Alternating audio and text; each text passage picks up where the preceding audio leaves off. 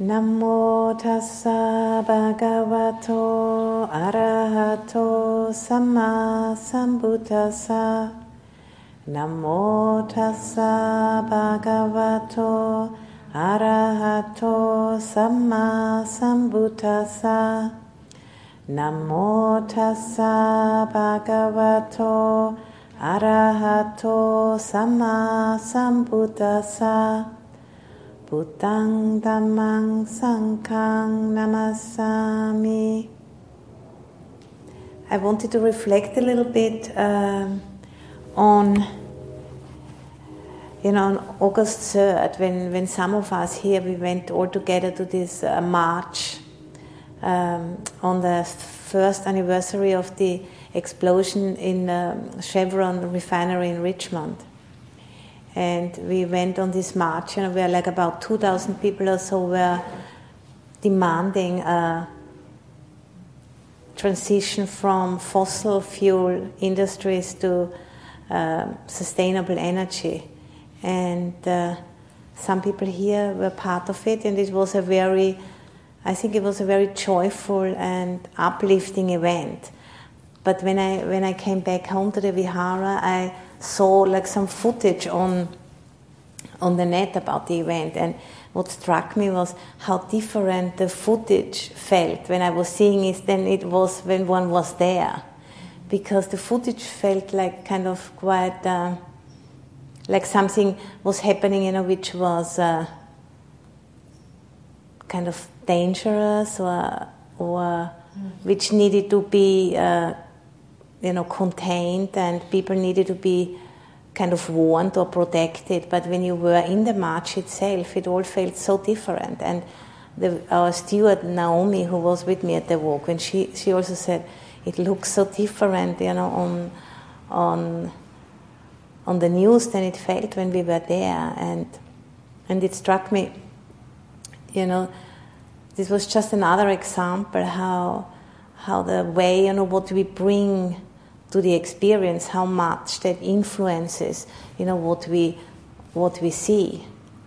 So the news uh, person this woman who she interviewed me also and, and she just spoke uh, on the report that the way she was speaking and it was a very sensational way of reporting it was like a lot of kind of hype was there with it and it just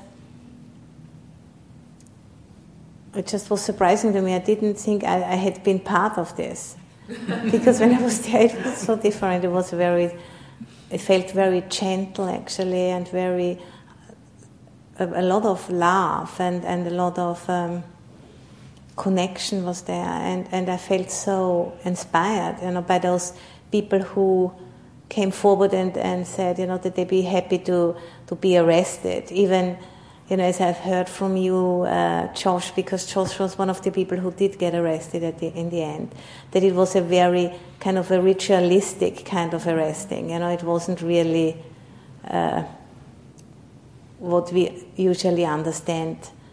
You know, when it is when you get arrested, but people were were treated in a in a very kind of gentle way. They gave you know, some people distributed cookies, you said, and, and it was just like a very mellow affair.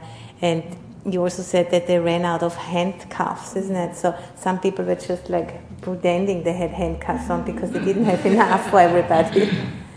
but still, I think it is still a powerful way to, you know, to go through the motions which this culture has set up for people who, who break the law. Even, you know, that time it was broken with a very good intention, and I think probably some of the policemen they would have rather been joining in with us than than standing there in front of these gates of the refinery.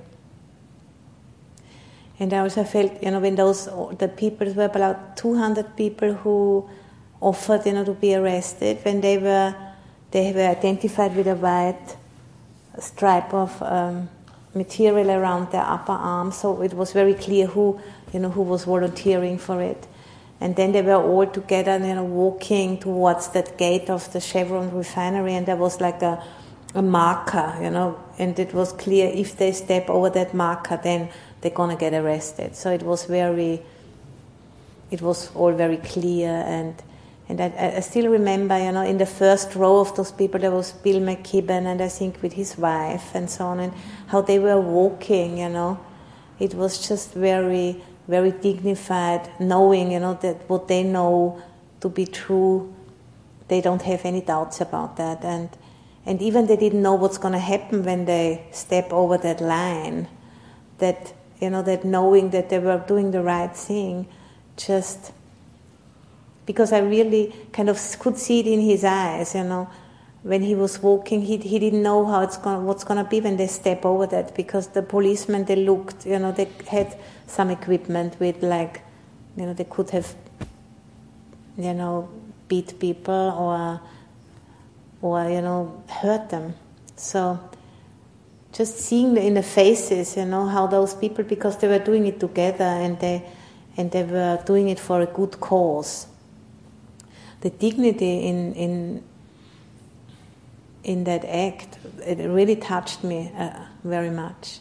And then all you know the people who didn't want to get arrested they were just like standing around them and cheering them on with waving their sunflowers. I think that was very very um, touching. I really felt like tears you know coming up. You know, to have that opportunity to be able, you know, to stand for your truth in this way.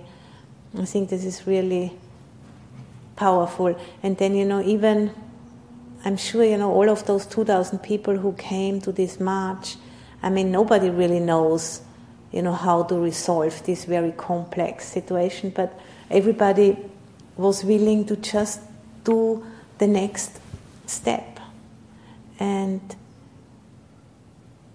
and to just meet that edge, you know, and, and make yourself vulnerable to, to just meet that edge and trusting that if we open up to meeting that edge, we're gonna know the next step.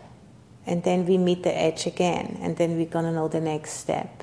And this, this openness, you know, to, to meet the edge of, of what is possible in the present moment, I think that's what the Buddha's teaching is all about, you know, to cultivate this, this openness of heart and to, you know, step into the vulnerability of, you know, not having a preconceived notion what you're gonna find there. And even if it, if it, the mind throws up all kinds of ideas, to just, you know, take that also into awareness and make it part of what can be known rather than you know projecting it onto the situation. And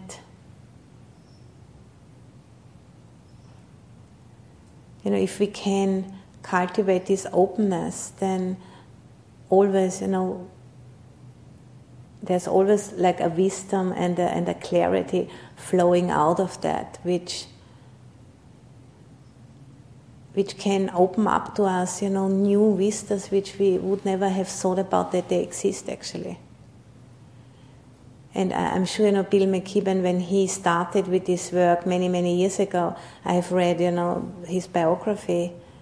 Uh, you know, he didn't know he would end up as being, uh, you know, like a, you know, an internationally known leader in, in the environmental um, issues. I mean, it is amazing how his life has unfolded, and it started with just, you know, stepping into what needed to be done. I find it very, very inspiring, and you know, I've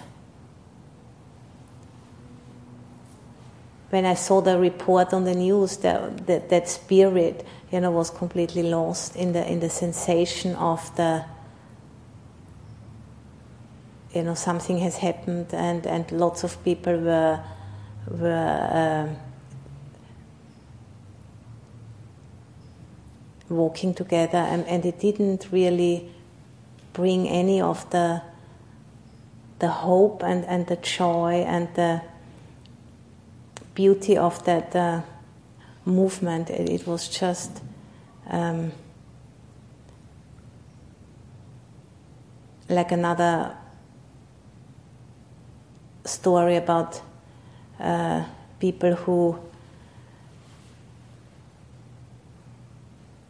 you know, question the, the, the status quo basically. And, and, the practice is all about, you know, questioning the status quo of our own uh, experience.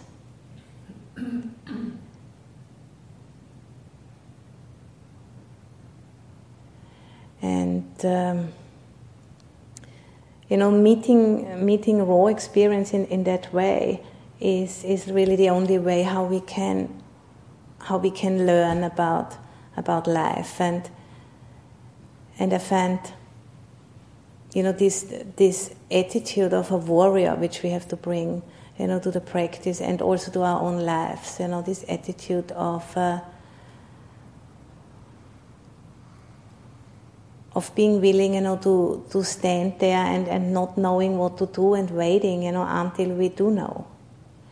And I've recently, you know, heard or read somewhere the word, for example, karate, that word, that, that um, martial art. The translation of the word karate means to have empty hands, you know, and from this emptiness, the right response is, is going to flow forth, but not in, in a way of destroying, you know, what, what is dangerous or what we perceive as dangerous, but through kind of receiving it and uh, transforming it in that emptiness, you know, in that willingness to, to not know how to respond. And, and through the connection with, with what comes to us, that, that openness will hold in itself the answer which we can only you know become aware of if we don't have a preconceived idea how it, how things should be. And it's you know it's not an easy thing to do and the, and the practice all of the different you know meditation techniques and, and, and the teachings they just are all you know skillful means and instructions how we can actually you know cultivate this open mind you know, the, the, all of the different instructions for insight and and also the different instructions for for you know focusing the mind. They all are here to develop that uh, possibility, you know, so that we can keep our minds open, and we can through that openness we can connect with a much you know greater intelligence, which is speaking, you know, out of that emptiness, out of awareness itself. But only those who have, you know, ears to listen, they can hear it. If we if we're too much caught up in our own stories and interpretations, we we're just gonna repeat, you know, the past over and over again. And, and this is exactly, you know, what we can't keep on doing if we wanna kind of stay on the planet. We, we can't repeat the past. We have to, you know, find ways how we can respond in a new and in a fresh way to to life. Because we, you know, we're living in a, you know, we live in a worldview which is uh, coming from the 18th century or so, from the time of the French Revolution, the Enlightenment time in Europe. And this is this kind of understanding, you know, which we are still living in this kind of understanding, and it's not any more appropriate for the situation on the planet right now because there's so many more people and, and it has so many things have changed. So we can't afford to live in that way. We have to really uh, wake up to the fact that we can't uh, reenact the past over and over again. And you know, for for us to really understand that, we have to just uh, you know tear away lots of uh, veils of ignorance to see how how disconnected we are from you know what's really needed, how disconnected we are from the way things really work, you know, from this process, you know, which we are part of, this huge uh, in, interdependent uh, network, you know, which we, which we call universe or, or planet Earth. And you know, if we really allow ourselves to to tap into that truth, then you know the response of uh, you know wanting to do what we can in order to not harm this process is an automatic reaction. I think you know this. Um, the four Brahmaviharas really, if we really become aware, you know, of, of the interconnectedness of all that is where we are part of, then a lot of feelings of, of gratitude and, and love for this process, they, they just, you know, uh, welling up naturally. We don't have to crank them up or make them happen. But, you know, in order for that uh, process to to kick in, we, we have to really pay attention to, to you know, what we are, so to say, you know, this body and mind, how, how it functions. Because this, you know, this, this uh, body and mind is, is part of nature and we have forgotten it because we are mostly so caught up in our, in our thinking mind that we are we are not aware of it. And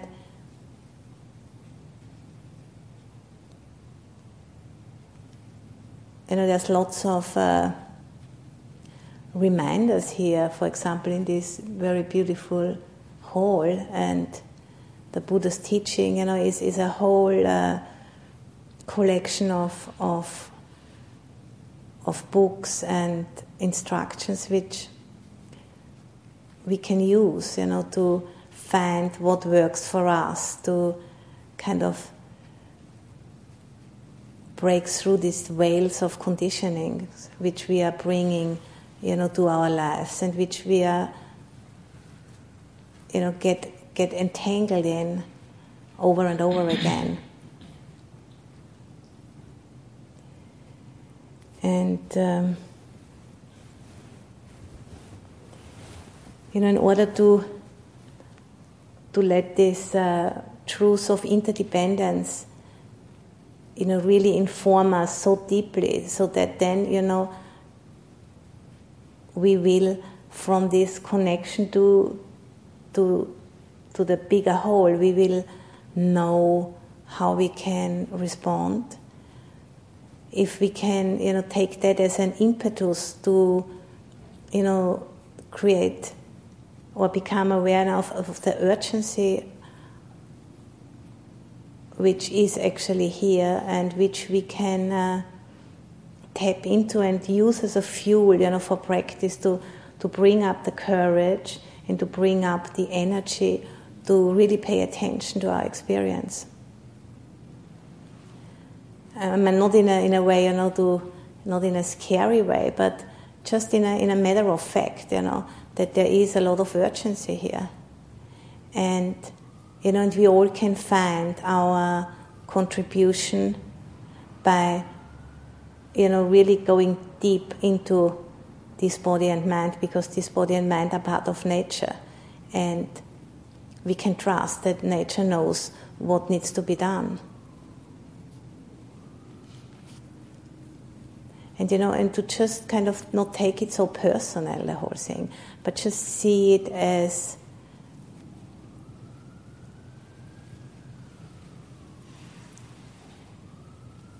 you know to see it for what it is. I mean to see you know to see our personal lives in, in, in this bigger context.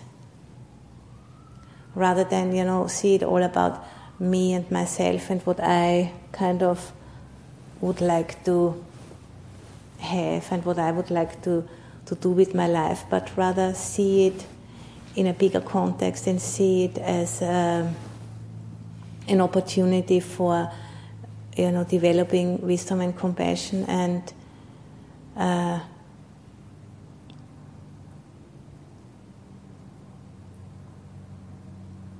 you know see it as a as a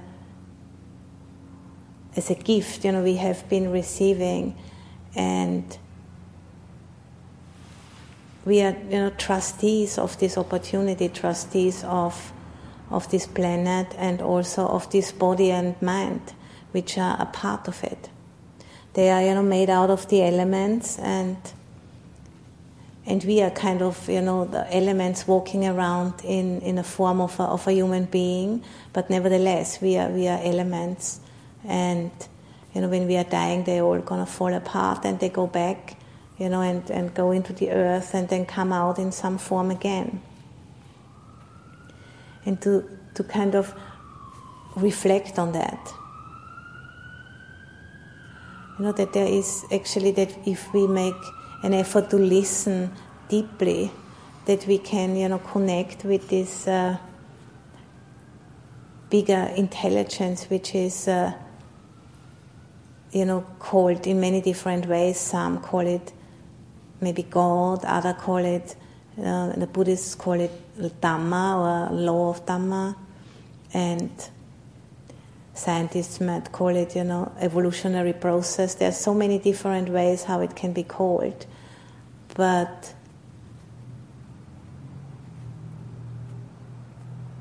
if we don't, you know, turn towards it and listen to it by turning inwards, then we're not going to go in the right direction.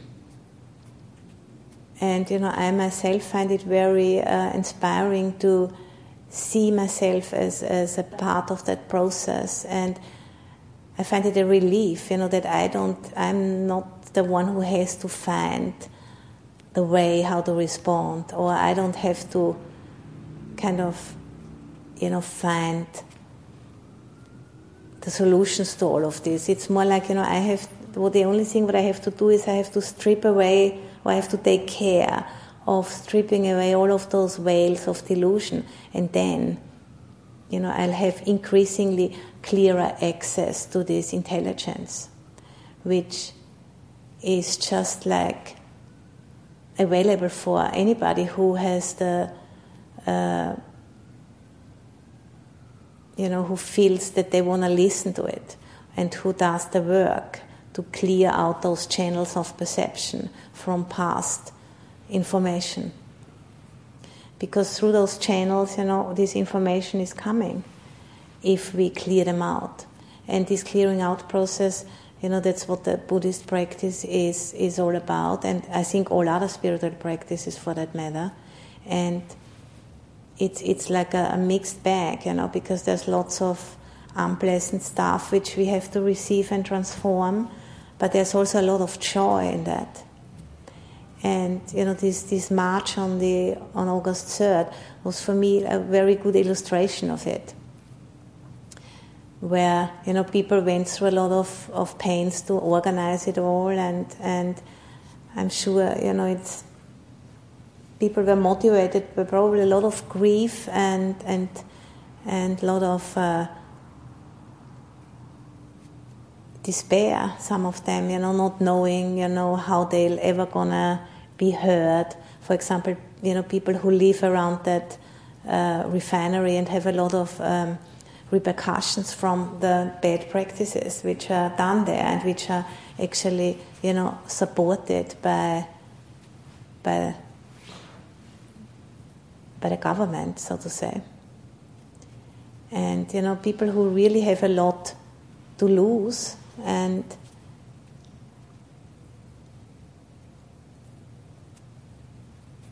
you know, and, and, to see that out of that despair and out of that willingness, you know, to to turn towards it and and see what can be done, a lot of kind of dignity and joy and uh, connectedness was was born out of it. So you know, if they, if those people are not willing to go through the pains of facing the despair and the fear and the disappointment and all of that, then the joy and the dignity and the strength is never gonna come because it's it's you know in that dying process something new is gonna come out of it. And the whole practice is all about you know dying to the past dying to what we think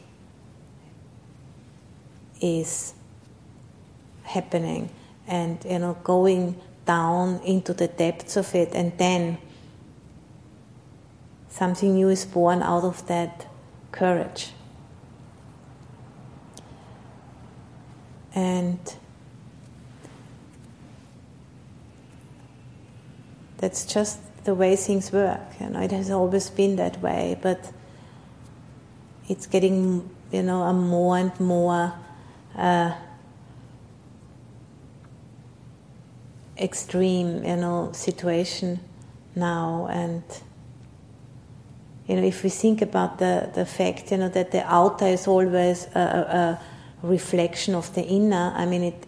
I think that the that situation tells us a lot about how you know mainstream society is is really misguided and completely out of touch with what what's really needed. So, and because you know we can't go and and just kind of with sheer will change all of this, we can only become you know change agents within ourselves, and through that we will it will kind of have its repercussions in society. That's the only thing we can do, and you know, seeing that demonstration and seeing you know, that it had all started with a few people and it's getting more and more people because, you know, if you see the, the power or, and the difference, you know, just a few people can make, then I find that very, very inspiring. And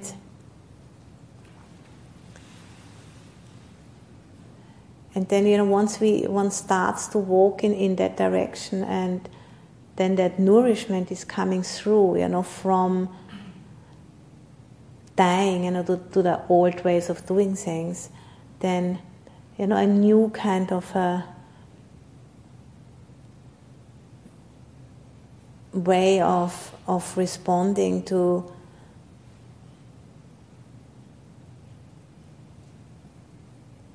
to the situation is just gonna it, it's to become uh, kind of contagious, you know, because this this quality of joy and connectedness, it's it's kind of very very attractive. This is exactly you know what what people are missing and where, where, where consumerist culture is so pervasive because this quality of connectedness and joy and nourishment coming through life. This is what people don't have. This is where they're gonna go and buy so many things and stuff so many things in themselves and drugs and alcohol and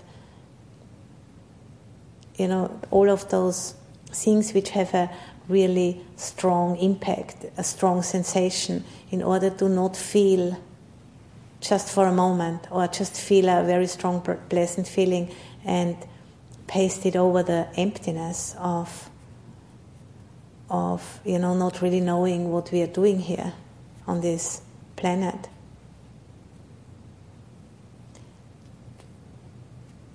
And, and the, the joy and the connectedness and the you know the goodwill and the love which was so present in this uh, march this is exactly what everybody wants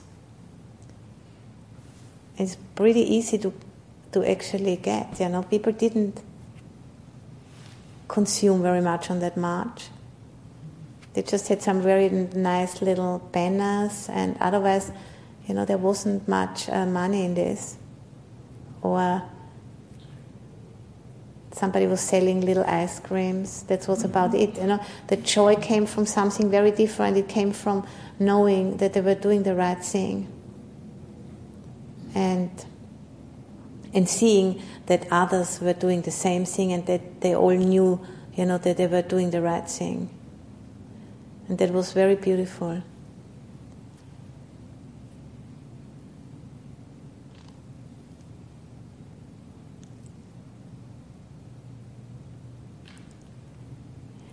And you know it, it all is born uh, out of you know the willingness to feel the despair and to feel that sense of urgency to want to do something and to maybe not knowing what to do, but then just standing in that, long enough until the knowing comes through.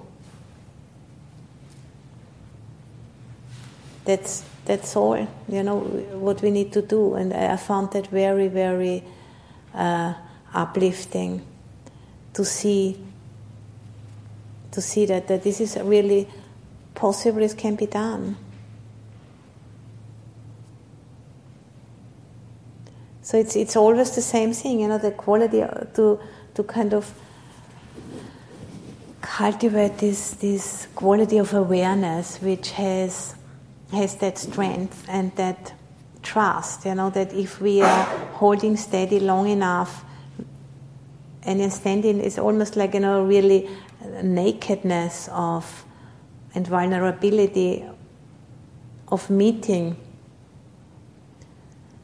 meeting life in that way and, and not kind of budging and not going into distraction and just trusting that just by the pure fact, you know, that we, we are part of nature, part of such a tremendous, huge process which is going on for billions of years and which has hasn't stopped, you know.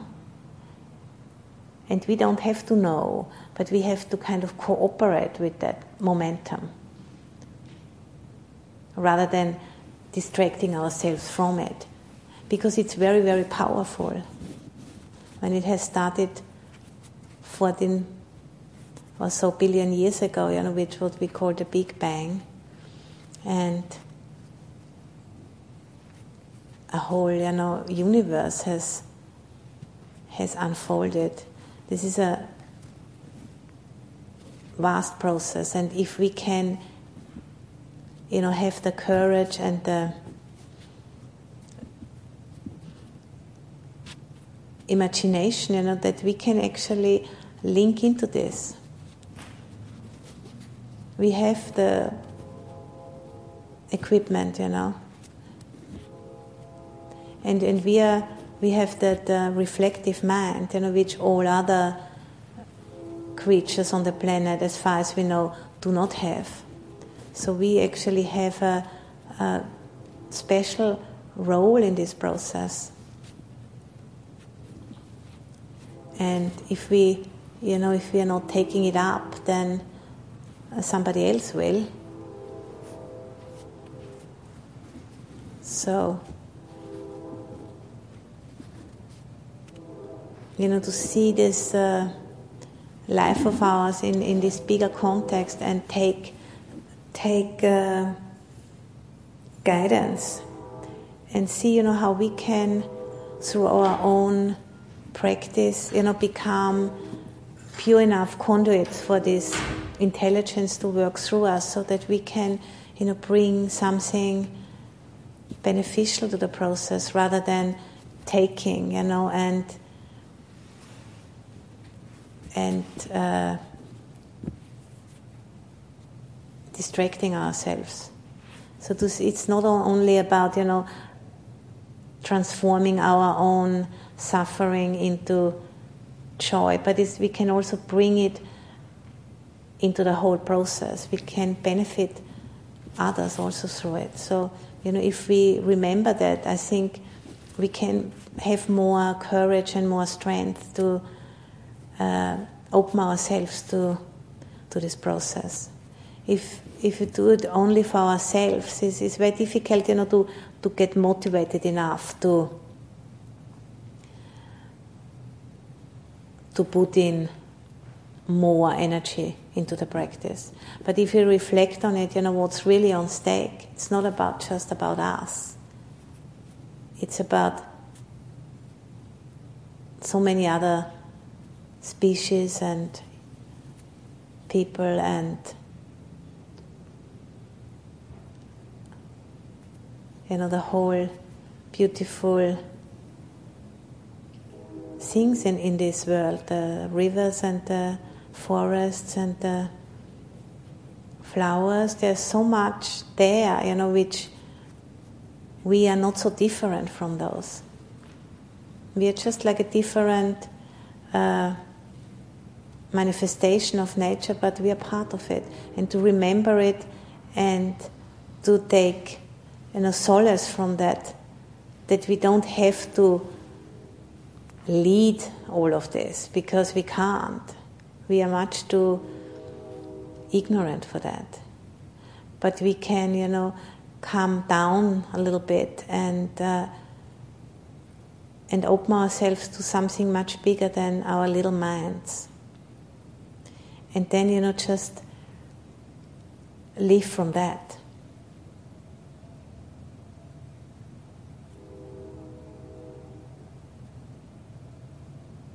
And I'd like to now end with a, a quote by um, a man called Arne Næss. He's an eco-philosopher from uh, Scandinavia. I forgot now which country. Uh, I think Norway, actually. And he says, when we perceive our deeper identity as an ecological self that includes not just us, but also all life on earth, then acting for the sake of our world doesn't seem like a sacrifice it seems a natural thing to do. So, you know, that, you know, to really have that knowing into our bones, you know, then that action will flow forth and it doesn't feel like a chore.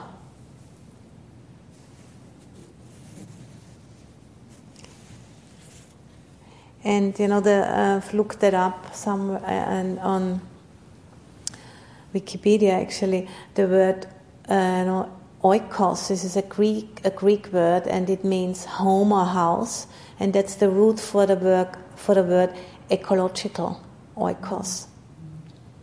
And the word, you know, eco basically means home or house, and ego is, is like the opposite of it, you know.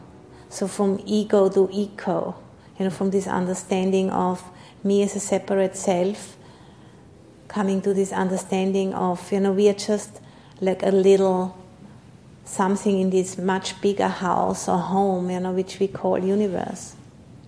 And you know, this brings a whole new dimension to the to the to the journey of uh, you know, liberating our mind from, from ignorance, really. I think that's like a dimension that Buddha didn't have to kind of think about when he, you know, uh, walked the earth 2,500 and so years ago, because that was not a, a, a theme then, because the planet seemed to be just limitless. Nobody knew where it ends and where it starts. but the teaching is still the same and hasn't lost any of its uh, power. It's just the application becomes more urgent every day. And you know, it's a good thing. And if it doesn't look like a good thing on, on many levels, I think in, in terms of the evolutionary process, it's exactly the right thing what needs to happen in order to go in the right direction. And we can trust that because otherwise it wouldn't be happening. We just have to see ourselves as part of it rather than, you know, innocent bystanders. We are part of it.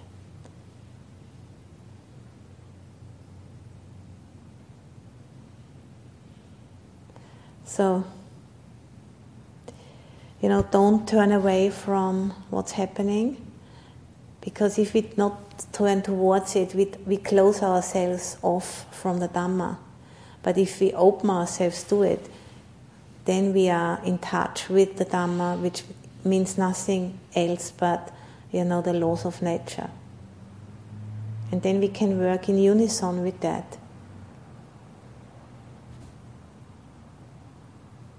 And we're all together in this wonderful journey. And uh, let's see what happens next.